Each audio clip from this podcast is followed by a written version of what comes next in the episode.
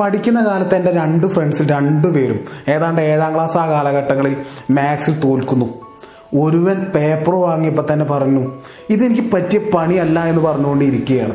അവൻ പറയുന്നു മാത്സ് എന്റെ തലയിൽ കയറില്ല എനിക്ക് പറ്റില്ല ഇതൊന്നും എന്നൊക്കെ. അടുത്തതായിട്ട് തോറ്റവൻ അവൻ ഇങ്ങനെയൊന്നും പുലമ്പിയതോ ഇങ്ങനെയൊന്നും പറഞ്ഞതോ ഇല്ല. അവൻ പറഞ്ഞു എനിക്ക് മാത്സ് അറിയില്ല. പിന്നെ ഫ്രീ കിട്ടുന്ന പീരീഡൊക്കെ നിങ്ങളോടൊപ്പം നുണയും പറഞ്ഞിരിക്കും. ഇതൊക്കെ ഒന്ന് പഠിച്ചെടുക്കണം. ഇനി ചെയ്ത് പഠിച്ചു നോക്കാം. ആ ജയിക്കുന്ന തോന്നുന്നതെന്ന് ഞാൻ പറഞ്ഞതിൽ ആദ്യം പറഞ്ഞവൻ അവന്റെതാണ് ഫിക്സഡ് മൈൻഡ് സെറ്റ് മാത്സ് അവന്റെ തലയിൽ കയറില്ല എന്ന് അവൻ ഫിക്സ് ചെയ്ത് വെച്ചിരിക്കുകയാണ്. ഇത് തന്നെയാണ് ഫിക്സഡ് മൈൻഡ് സെറ്റ് എനിക്കുള്ളതേ കിട്ടൂ. എന്റെ കഴിവ് ഇത്രയേ ഉള്ളൂ. ഇതേ എന്നെ കൊണ്ട് കഴിയൂ.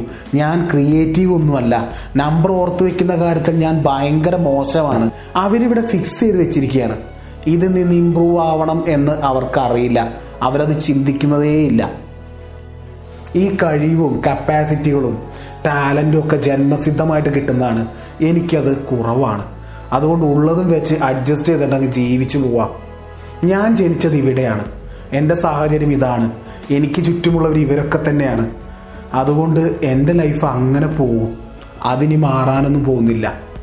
കഴിവുണ്ടെങ്കിൽ വിജയിക്കുമെന്നല്ലാതെ അധ്വാനം കൊണ്ട് വിജയിക്കാനൊന്നും പോകുന്നില്ല. ഇങ്ങനെയൊക്കെ വിശ്വസിക്കുന്നവരെ അവർ ഫിക്സഡ് മൈൻഡ് സെറ്റ് ഉള്ളവരാണ്. അവർ തോൽക്കുന്ന കളികളിലൊന്നും പങ്കെടുക്കാറില്ല. തോൽക്കും എന്ന് തോന്നിയാൽ അവർ മാറി നിൽക്കും. അവർ ചലഞ്ചസ് വെല്ലുവിളികളൊന്നും എടുക്കാറില്ല. ഏറ്റെടുക്കാറില്ല. അഥവാ അത് തലയിൽ വെച്ച് തോറ്റുപോയാലോ ഏതൊരു കാര്യത്തു നിന്നും പെട്ടെന്ന് പിന്മാറും. എന്നാൽ ഗ്രോത്ത് മൈൻഡ് സെറ്റ് അവർ ചിന്തിക്കുന്നത് ഈ തോൽവി സ്വാഭാവികമാണ്. എന്റെ തോൽവിയും മറ്റുള്ളവരുടെ തോൽവിയും. അതിൽ നിന്ന് എന്തെങ്കിലും പഠിക്കാൻ കഴിയും. അതാണ് വിജയത്തിലേക്കുള്ള ഒരു വഴി. അതാണ് നമുക്ക് പല പാഠങ്ങളും പഠിപ്പിച്ചു തരുന്നത് എന്നാണ്. ജയിക്കാൻ സമയമെടുക്കാം. അത് സ്വാഭാവികം മാത്രമാണ്. ഫിക്സഡ് മൈൻഡ് സെറ്റ് തന്നെക്കാൾ വേഗത്തിൽ വിജയിച്ച ആളോട് അസൂയ തോന്നുമ്പോൾ ഗ്രോത്ത് മൈൻഡ് സെറ്റ് എന്തയാളിൽ നിന്ന് പഠിക്കാമെന്ന് തിരയും. കാരണം അയാളുടെ ശ്രദ്ധ മുഴുവൻ ഗ്രോത്തിലാണ് ഇതുപോലുള്ള ഈഗോയിലൊന്നുമല്ല നാളെ ഒരാൾ വന്നിട്ട് പറയുന്നു നീ ഇത് ചെയ്തത് അതാണ് ശരി. എന്നാൽ നീ കുറച്ച് ഏരിയകളിൽ കൂടി ഡെവലപ്പ് ചെയ്യാനുണ്ട്. ചില ഏരിയകളിൽ വീക്കാണെന്നൊക്കെ ജെന്യുവിൻ ഫീഡ്ബാക്ക് പറയുമ്പോൾ. ഫിക്സഡ് മൈൻഡ് സെറ്റിന് പലപ്പോഴും അത് ഹേർട്ടിംഗ് ആയിട്ടാണ് തോന്നുന്നത്. അല്ലെങ്കിൽ അയാൾ അത് അംഗീകരിക്കാൻ പോകുന്നില്ല.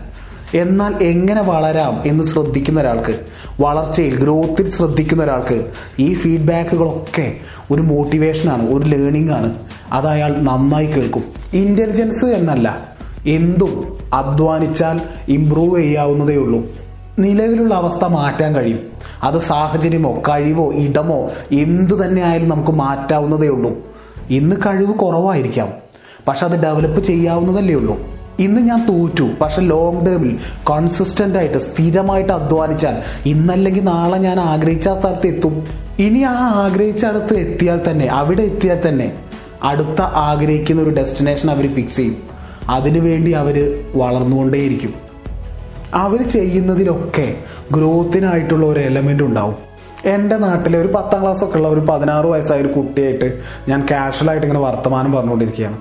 പ്രധാന വിഷയം സിനിമ അപ്പോൾ അവൻ പറഞ്ഞു എനിക്ക് കുമ്പളങ്ങി നൈറ്റ്സ് പോലുള്ള സിനിമയൊന്നും ഇഷ്ടമല്ല എനിക്ക് സാഹോ പോലുള്ള ഒരു മാ സിനിമകളാണ് ഇഷ്ടമെന്ന്. അപ്പം ഞാൻ ചോദിച്ചു എന്തുകൊണ്ട്? അപ്പം അവൻ പറഞ്ഞു മാ സിനിമയാവുമ്പോൾ സാഹോ പോലുള്ളൊരു സിനിമയാവുമ്പോൾ എന്തും നമുക്ക് ചെയ്യാൻ കഴിയും എന്നൊരു കോൺഫിഡൻസ് നമുക്ക് നൽകുന്നുണ്ട്. പോരാത്തതിന് മാസ് ക്യാൻവാസ് വലിയ ക്യാൻവാസും. ഈ കുമ്പളങ്ങി നൈറ്റ്സ് പോലുള്ള സിനിമ ഞാൻ കാണാറില്ല എന്ന്. അവർ സിനിമയെക്കുറിച്ച് ഒന്നും അറിയില്ല എന്ന് നമുക്ക് പറയാം. പക്ഷെ ഞാൻ ചിന്തിച്ചൊരു കാര്യം. ഒരു സിനിമയിൽ പോലും ഗ്രോത്തിനായിട്ടുള്ള ഒരു എലമെന്റിനെ അവൻ തിരയുന്നുണ്ട്. നമ്മൾ ഈ ലോകത്തെ എങ്ങനെ കാണുന്നു? നമ്മൾ നമ്മളെ എങ്ങനെ കാണുന്നു? നമ്മളെടുക്കുന്ന തീരുമാനങ്ങൾ നമുക്കുണ്ടാകുന്ന ഐഡിയാസ് നമ്മൾ കൊടുക്കുന്ന അധ്വാനം ഇതൊക്കെ മൈൻഡ് സെറ്റിൽ നിന്നാണ് ഉണ്ടാകുന്നത്. ഫിക്സഡ് മൈൻഡ് സെറ്റ് ഉള്ള ആളെടുക്കുന്ന തീരുമാനമല്ല. ഗ്രോത്ത് മൈൻഡ് സെറ്റ് ഉള്ള ആളെടുക്കുന്ന തീരുമാനം. നമ്മുടെ മൈൻഡ് സെറ്റ് എന്ന് പറയുന്നത് മസിൽ പോലെയാണ്. എത്ര നമ്മളതിൽ വർക്ക് ചെയ്യുന്നു അത്ര അത് ഡെവലപ്പ് ആയി വരും. നമ്മുടെ മൈൻഡ് സെറ്റ് മാറുമ്പോൾ നമുക്ക് ചുറ്റിലുള്ളതും മാറും നമ്മളും മാറും. It's me M K Jayadev